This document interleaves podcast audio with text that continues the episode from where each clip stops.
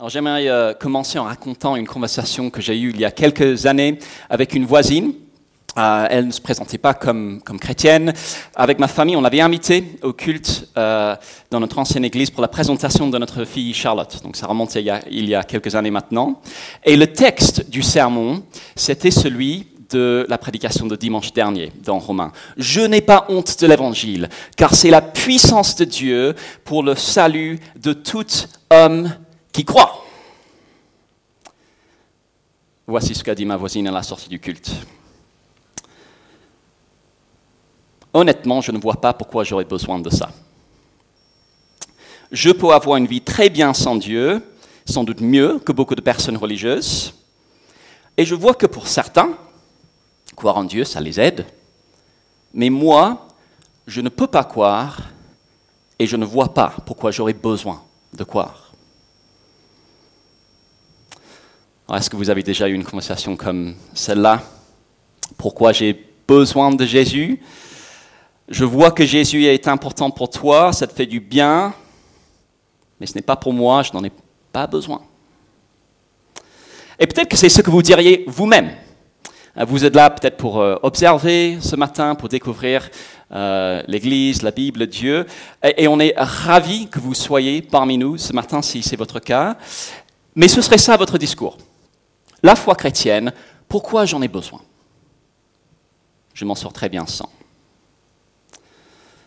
On est en train de méditer sur euh, la lettre aux Romains qui parle du projet de Dieu d'appeler des personnes dans le monde entier à plier le genou devant le roi Jésus. Dimanche dernier, on a vu qu'on n'a pas à avoir honte de ce projet-là. C'est une bonne nouvelle pour le monde. Euh, Dieu offre à tous la possibilité d'être sauvés, déclarés justes devant Dieu, pardonnés par la foi en Jésus. C'est la meilleure des nouvelles. C'est une nouvelle à crier sur les toits, mais ça soulève la question posée par ma voisine. Pourquoi j'ai besoin de ça? Pourquoi j'ai besoin d'être euh, sauvé, déclaré juste? Je m'en sors très bien, je n'ai pas besoin d'aide. Peut-être que d'autres en ont besoin? Peut-être des personnes particulièrement mauvaises ou qui ont une conscience particulièrement sensible, mais pas tout le monde et pas moi. Pourquoi j'aurais besoin de ce que Jésus offre? Bah, Ce matin, on, a la réponse. Euh, regardez encore, s'il vous plaît, le verset 16 de Romains chapitre 1. Paul décrit le message chrétien, l'évangile, comme la puissance de Dieu pour le salut de quiconque croit. Comment ça marche? Verset 17. Parce que ce message révèle la justice de Dieu, son pardon, son acquittement, pourrait dire. Et pourquoi a-t-on besoin de ça? Verset 18, qui dans l'original commence par un car. Car la colère de Dieu se révèle du ciel contre toute impiété et toute injustice des hommes. Pourquoi est-ce que tout le monde a besoin de Jésus? À cause de la colère de Dieu contre l'humanité. De quoi faut-il être sauvé? De la colère de Dieu. Et peut-être que vous êtes en train de vous dire, ah bon, Dieu est en colère? Je ne suis pas très sûr de me sentir à l'aise avec ça. Et surtout, j'attends d'être convaincu que c'est vraiment le cas. Et c'est le but du passage de ce matin. On va se poser deux questions. Pourquoi Dieu est-il euh, en colère? Et ensuite, comment Dieu est-il en colère? On a devant nous, on a déjà dit, un passage difficile. Pas dans le sens difficile à comprendre. Je ne pense pas que dans les grandes lignes, il soit difficile à comprendre, et beaucoup d'entre nous l'ont déjà étudié dans nos groupes de communauté. Difficile dans le sens difficile à entendre. Je serai très honnête, je tremble à l'idée de prêcher sur ce passage ce matin. Euh, c'est tentant d'édulcorer ce qu'il dit, ou d'essayer d'occulter ces éléments les plus difficiles mais il ne faut pas. toute parole qui vient de la bouche de Dieu est bonne et vraie. Et donc je nous invite, ne serait-ce que pendant la demi-heure à venir, à mettre de côté nos a priori et à analyser soigneusement le texte ensemble et simplement à essayer de comprendre ce que dit la parole de Dieu. Donc premier point, pourquoi Dieu est en colère? Alors on doit d'abord reconnaître que l'idée d'un Dieu en colère a de quoi déranger. la colère n'est souvent pas un trait de caractère positif. Euh, peut-être que vous connaissez des personnes colériques. Je, me souviens d'un chef dans mon ancien travail qui pouvait euh, exploser et humilier des personnes. Euh, et quand je pense au moment où je me suis moi-même mis en colère, ce n'est pas généralement des moments dont je suis très fier. On ne parle pas de ce type de colère-là dans ce passage. On parle plutôt d'une juste et légitime indignation face à quelque chose d'indiscutablement atroce. Euh, le type d'indignation, le type de colère qu'on ressent face à, la Shoah ou face à ce qui se passe en Ukraine actuellement, et c'est le type de juste et légitime colère qu'éprouve Dieu selon ce passage. Mais alors pourquoi Dieu est-il en colère? Qu'est-ce qui pourrait être si grave que cela susciterait la colère du Dieu, du Créateur de l'univers? Dans ce passage, on voit que ce que tout être humain a fait, c'est de dire à Dieu, je sais que tu es là, je vais vivre comme si tu n'étais pas là. Je sais que tu es là, je vais vivre comme si tu n'étais pas là. Suivons l'argumentation. Ça commence par le constat qu'on est tous inexcusables devant Dieu parce que son existence est claire. Verset 18 à 20. Suivez avec moi.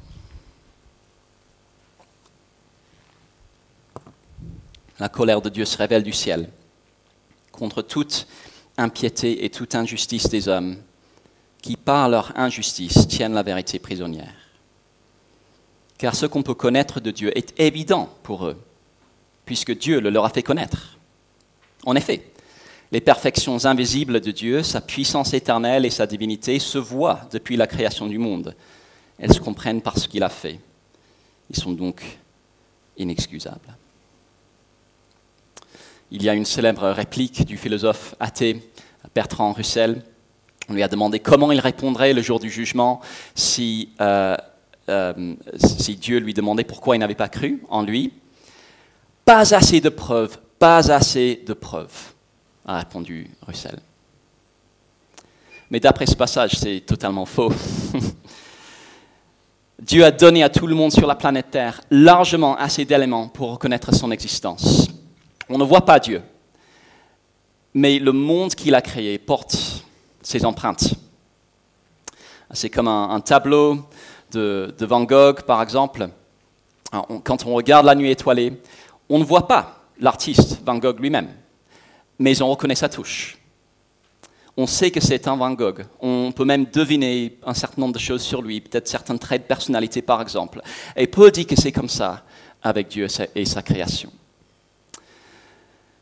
on ne voit pas Dieu, mais on voit sa création, et à partir de cette création, tout le monde a ce qu'il faut pour reconnaître son existence, ainsi que sa puissance et sa bonté.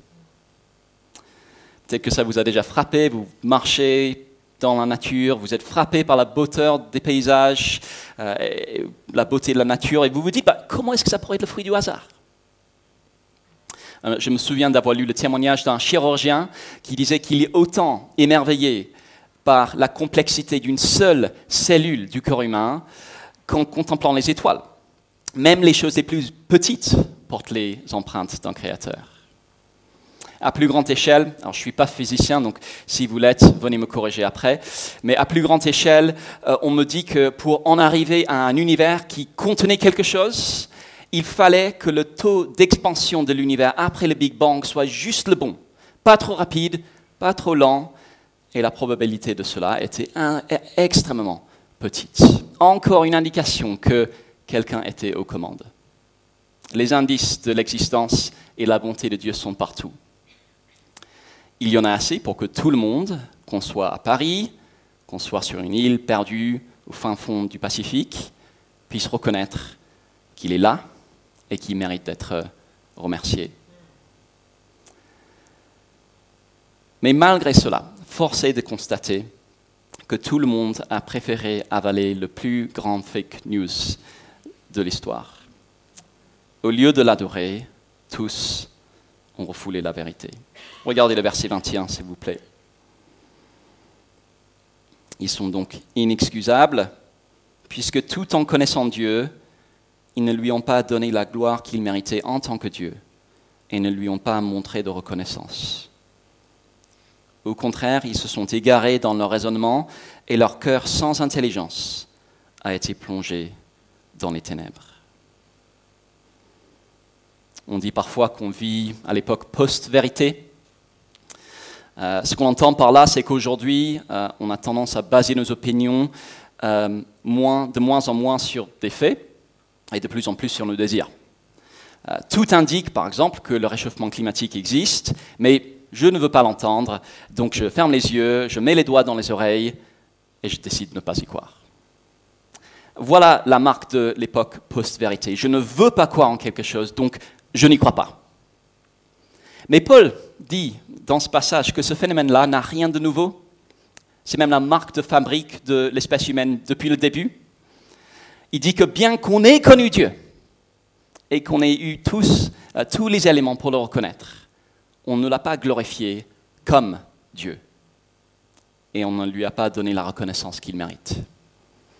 À la place, on a préféré avaler le fake news qui dit qu'il n'est pas là parce que l'idée qu'il n'y aurait aucun Dieu qu'on devrait adorer ou à qui on devrait rendre des comptes, malgré tout ce qui dit le contraire, cette idée-là, elle nous titille, elle nous attire. Elle nous séduit, on n'a pas besoin de Dieu. On peut être libre, ni Dieu, ni maître. On sera tellement mieux. C'est un mensonge. La vraie liberté vient du fait d'être nous-mêmes c'est-à-dire nous épanouir dans le cadre que Dieu a prévu pour nous. C'est un mensonge de dire qu'on serait mieux sans Dieu, mais c'est un mensonge qu'on aime bien. Mais puisqu'on a été créé pour adorer, même quand on rejette Dieu, on finit malgré tout par adorer quelque chose. Verset 22. Ils se vantent d'être sages, mais ils sont devenus fous. Et ils ont remplacé la gloire du Dieu incorruptible par des images qui représentent l'homme corruptible, des oiseaux, des quadrupèdes et des reptiles.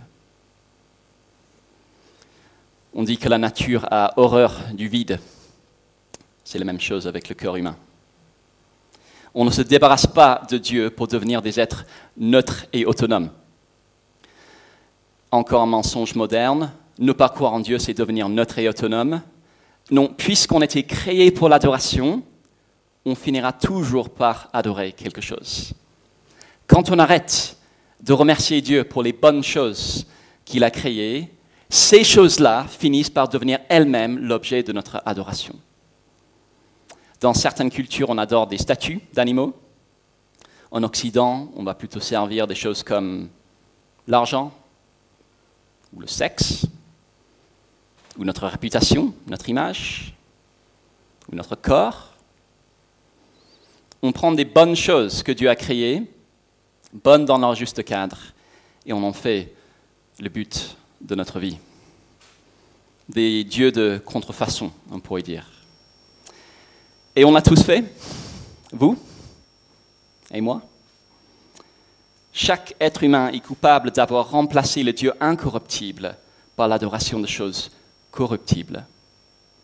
Tout être humain qui a jamais vécu, sauf Jésus, a de manière plus ou moins flagrante rejeté son Créateur pour adorer et servir des éléments de sa création.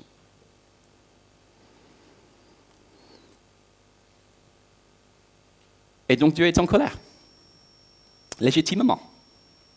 Il avait déversé sur nous sa générosité pour qu'on le remercie et il le glorifie en retour. Et à la place, on lui a dit, bah, je sais que tu es là, mais je vis comme si tu n'étais pas là. Bien sûr que Dieu est en colère. Imaginez que vous avez un appartement que vous mettez en location. Euh, vous voulez vraiment que les locataires soient contents, donc vous faites tous les travaux qu'il faut. Vous veillez à ce que tout soit propre. Dès qu'il y a le moindre souci, vous répondez, vous voulez qu'il soit bien. Et puis un jour, le loyer arrête de tomber. Patientez un peu, toujours rien. Vous envoyez des mails, est-ce que tout va bien? Passez des appels, pas de réponse. Et enfin, vous décidez de leur rendre visite. Mais quand vous arrivez devant l'appartement, les serrures ont été changées et impossible d'entrer. Vous sonnez, on ouvre, on vous crache au visage, on vous frappe, on vole vos affaires et on vous chasse. Comment est-ce que vous vous sentez? Bah, Très en colère. Mais ce n'est rien comparé à ce que nous avons tous fait à Dieu. Nous luttons pour comprendre pourquoi Dieu serait en colère, parce que nous avons tendance à voir le péché uniquement sur le plan horizontal, euh, c'est-à-dire au niveau des torts qu'on fait à d'autres personnes. Et puisque dans une journée typique, on arrive généralement à limiter le mal qu'on fait aux autres, sauf quand on n'y arrive pas, on se convainc qu'on n'est pas si mal. Mais si le plus important est en fait, est-ce que j'ai consacré ma vie entière à l'adoration et au service exclusif du Dieu créateur, là on sait qu'on n'est pas au niveau. Quand mon ami, ma voisine, dit Je ne vois pas pourquoi j'aurais besoin de Dieu, bah, c'est justement le problème. Dieu nous a fait pour lui et on a fait comme s'il n'était pas là. Ah, dira quelqu'un, mais est-ce que je, pourquoi est-ce que je, je dois honorer Dieu? Pourquoi je ne peux pas juste vivre pour moi-même? Mais en disant ça, on ne fait que confirmer le problème. Vous voyez, fondamentalement, personne ne choisit d'être athée ou agnostique pour des raisons intellectuelles. Derrière l'objection que les preuves manquent ou que la science contredit la Bible, il y a un choix plus fondamental, non pas intellectuel, mais spirituel. C'est le choix de faire un bras d'honneur au Créateur. Et donc Dieu est en colère. Et dans sa colère, la sanction que Dieu inflige est terrible. L'humanité dit on n'a pas besoin de toi, et Dieu, dans sa colère, répond Ok, allez-y, voyons, voyons où cela nous mène. Comment Dieu est-il en colère alors? Écoutez comment un auteur en parle. Lorsque nous essayons de visualiser la colère de Dieu, nous imaginons des scènes d'un film de catastrophe ou des éclairs déchirant le ciel. Pourtant, l'image que Paul nous livre ici est très différente. Comment la colère de Dieu se manifeste-t-elle dans le présent? Dieu nous donne ce que nous désirons. Regardez, s'il vous plaît, encore le verset 18. Quel est le temps du Verbe se révéler? Il est au présent. La colère de Dieu se révèle aujourd'hui. C'est une réalité présente. On verra dans quelques semaines qu'il y a également un jour de colère encore à venir, mais déjà le monde en a un avant-goût. La colère de Dieu est déjà là. Mais, mais comment? Quelle forme est-ce qu'elle prend? Et on voit la réponse grâce à une formule qui se répète trois fois. Je ne sais pas si vous l'avez remarqué euh, tout à l'heure. Suivez avec moi. Verset 24. C'est pourquoi Dieu les a livrés à l'impureté. Verset 26. C'est pourquoi Dieu les a livrés à des passions déshonorantes. Verset 28. Dieu les a livrés à leur intelligence déréglée.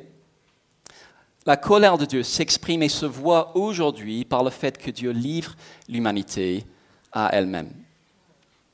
C'est comme si Dieu disait, vous ne voulez pas de moi? Allez-y, oubliez-moi, suivez vos penchants, et on verra où cela vous conduit. Nous entendons la devise de tous les films Disney, suis ton cœur, Et nous pensons que c'est mignon, si ce n'est un peu naïf. Mais si ce cœur a choisi d'expulser son Créateur, qui est la source de toute bonté, suis ton cœur, c'est une sanction catastrophique. C'est comme dire à un toxicomane, il n'y a plus rien à faire pour toi, on a épuisé toutes les options, il n'y a plus rien à faire, juste va jusqu'au bout de tes envies. C'est terrible, c'est la pire des sanctions. Mais s'agissant de l'humanité, on, on en arrive là. Dieu la livre à elle-même pour que le péché qui consiste à la rejeter puisse se voir dans toute sa laideur.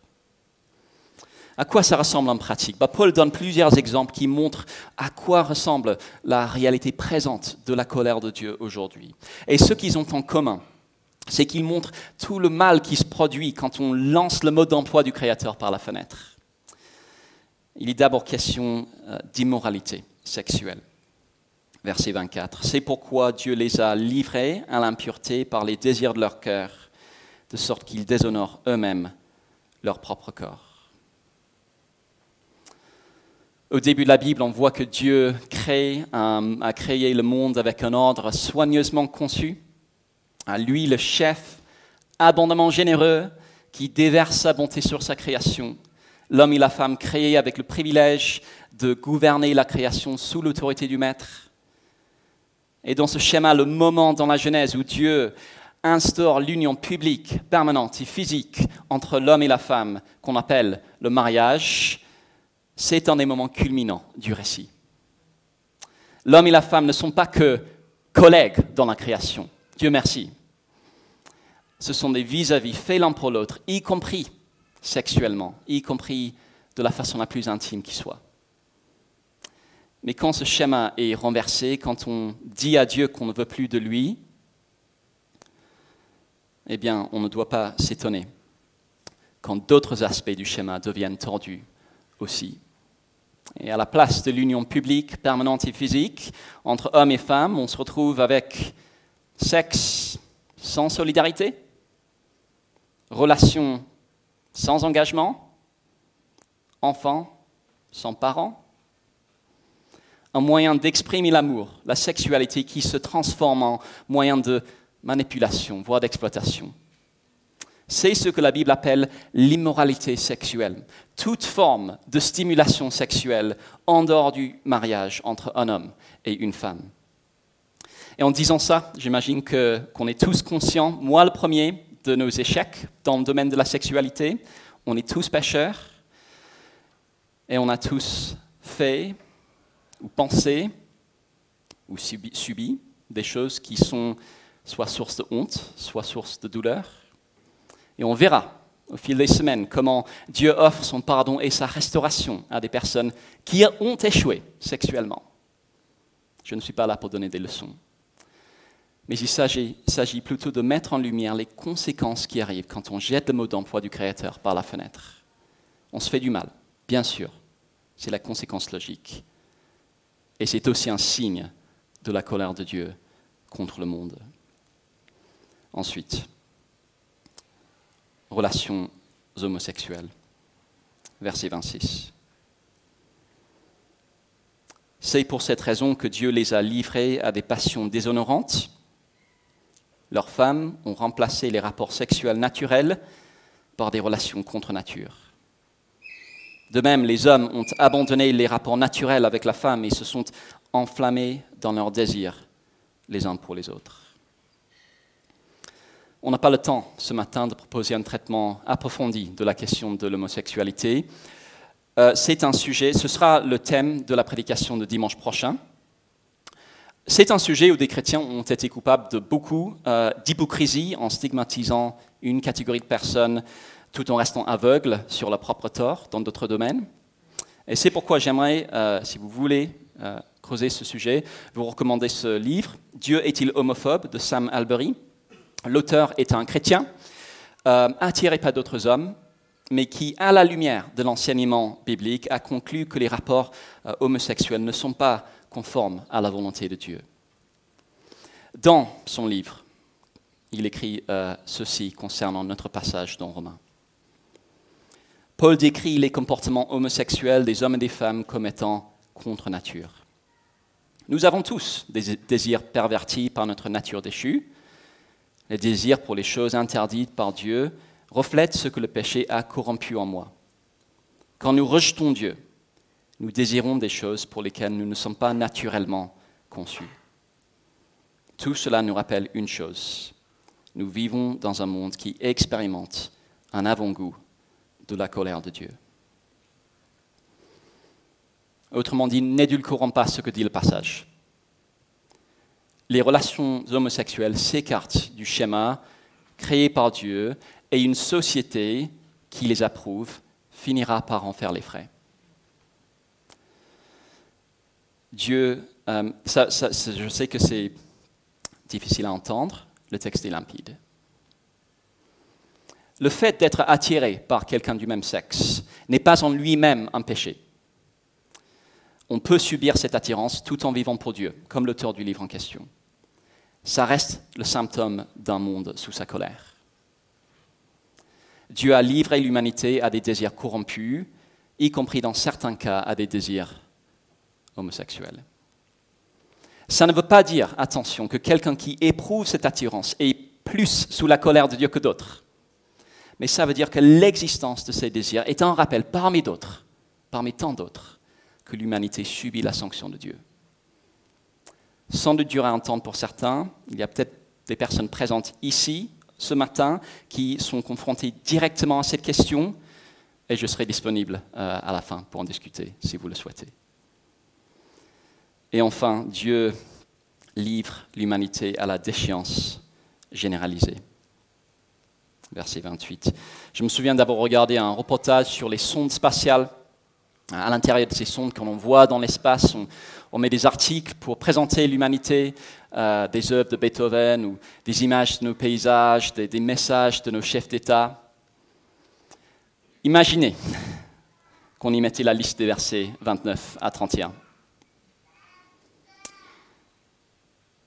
Ils sont remplis de fraude, de toute espèce d'injustice, pardon, de méchanceté, de cupidité, de perfidie, plein d'envie, de meurtre, de discorde,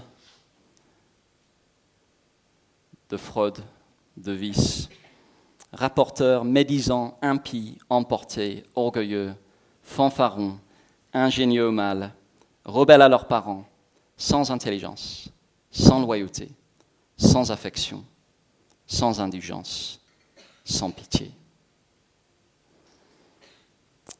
Ça donnerait envie de visiter la planète Terre Et bien sûr qu'il ne s'agit pas de dire que chaque personne cumule tous ses vices. Il s'agit plutôt de dire que quand nous, disons, quand Dieu nous dit, OK, faites sans moi, il n'y a quelque part plus d'obstacles à ce que ces choses surgissent. Une personne peut dire que le meurtre n'est pas bien, mais si quelqu'un d'autre le contredit, qui a le droit de trancher si Dieu n'entre plus dans l'équation? Si Dieu n'est plus pris en compte, qu'est-ce qui nous empêche de faire ce qu'on veut? Mais en fait, il ne s'agit pas en premier lieu d'un réquisitoire contre ces choses. Il n'y a pas besoin d'un réquisitoire contre ces choses. Il s'agit plutôt de montrer les signes, les symptômes que Dieu est en colère. Quand on regarde les infos et qu'on voit des choses atroces que les gens peuvent se faire les uns aux autres, il ne faut pas en déduire que Dieu a perdu le contrôle.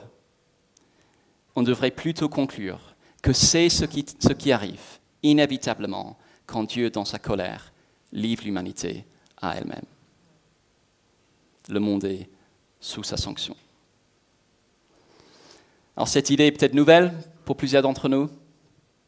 Peut-être que vous n'avez jamais vraiment réfléchi au sujet de la colère de Dieu, encore moins à l'idée que ce serait une réalité présente. Mais si jamais on en doute, Paul nous dirait, regardez autour de vous. Les preuves sont partout. Vous voulez savoir pourquoi l'humanité qui est capable de tellement de beauté produit tellement de laideur? Parce qu'elle est sous la colère de Dieu parce qu'elle est livrée à elle-même.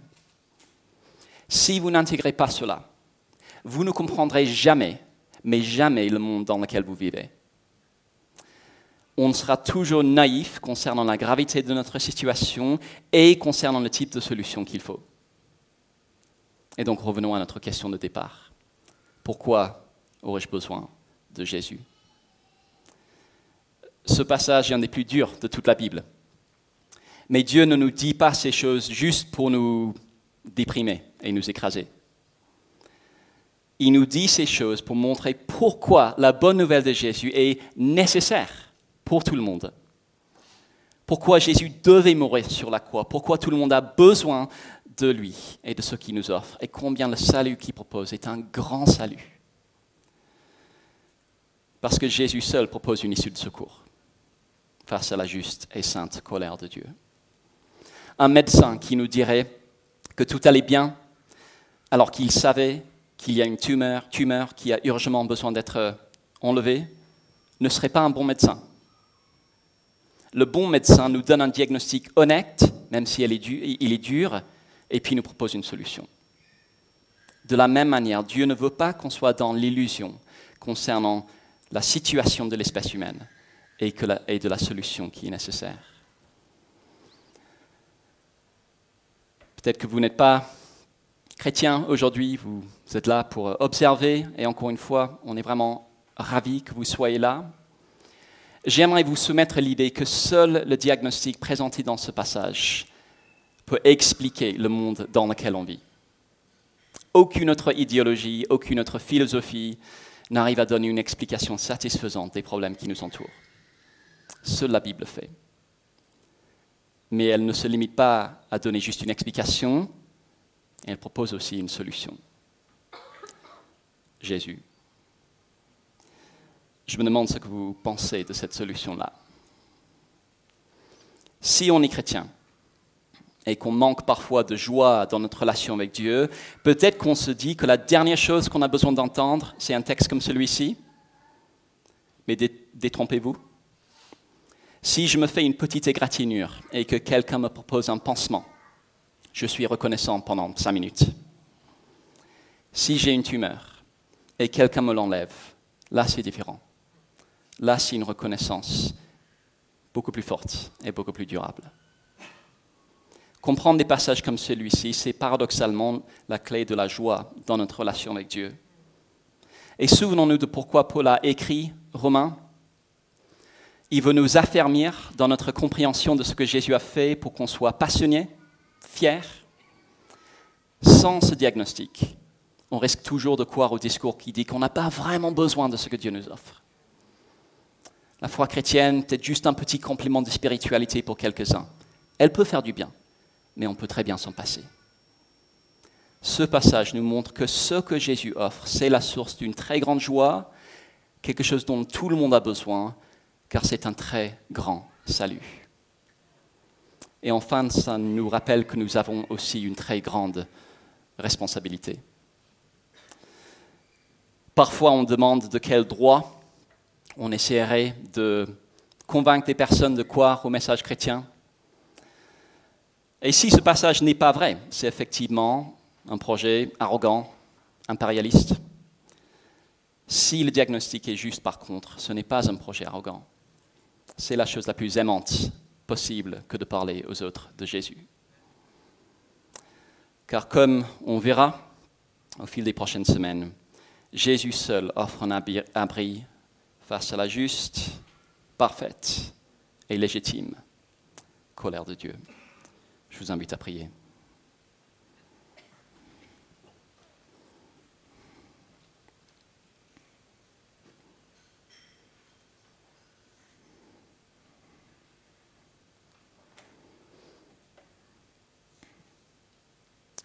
En effet, je n'ai pas honte de l'Évangile. C'est la puissance de Dieu pour le salut de tout homme qui croit, du juif d'abord, mais aussi du non-juif. En effet, c'est l'Évangile qui révèle la justice de Dieu par la foi et pour la foi, comme cela est écrit, le juste vivra par la foi. Car la colère de Dieu se révèle du ciel contre toute impiété et toute injustice des hommes qui, par leur injustice, tiennent la vérité prisonnière.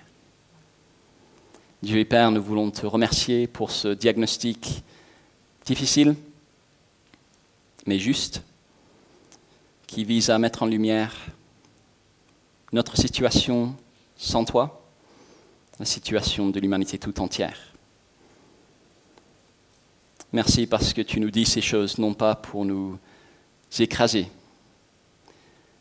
mais pour nous montrer pourquoi nous avons tant besoin de Jésus et pourquoi toute personne a tant besoin de lui.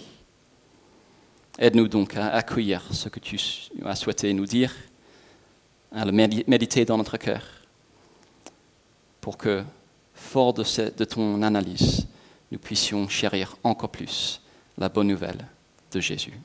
Amen.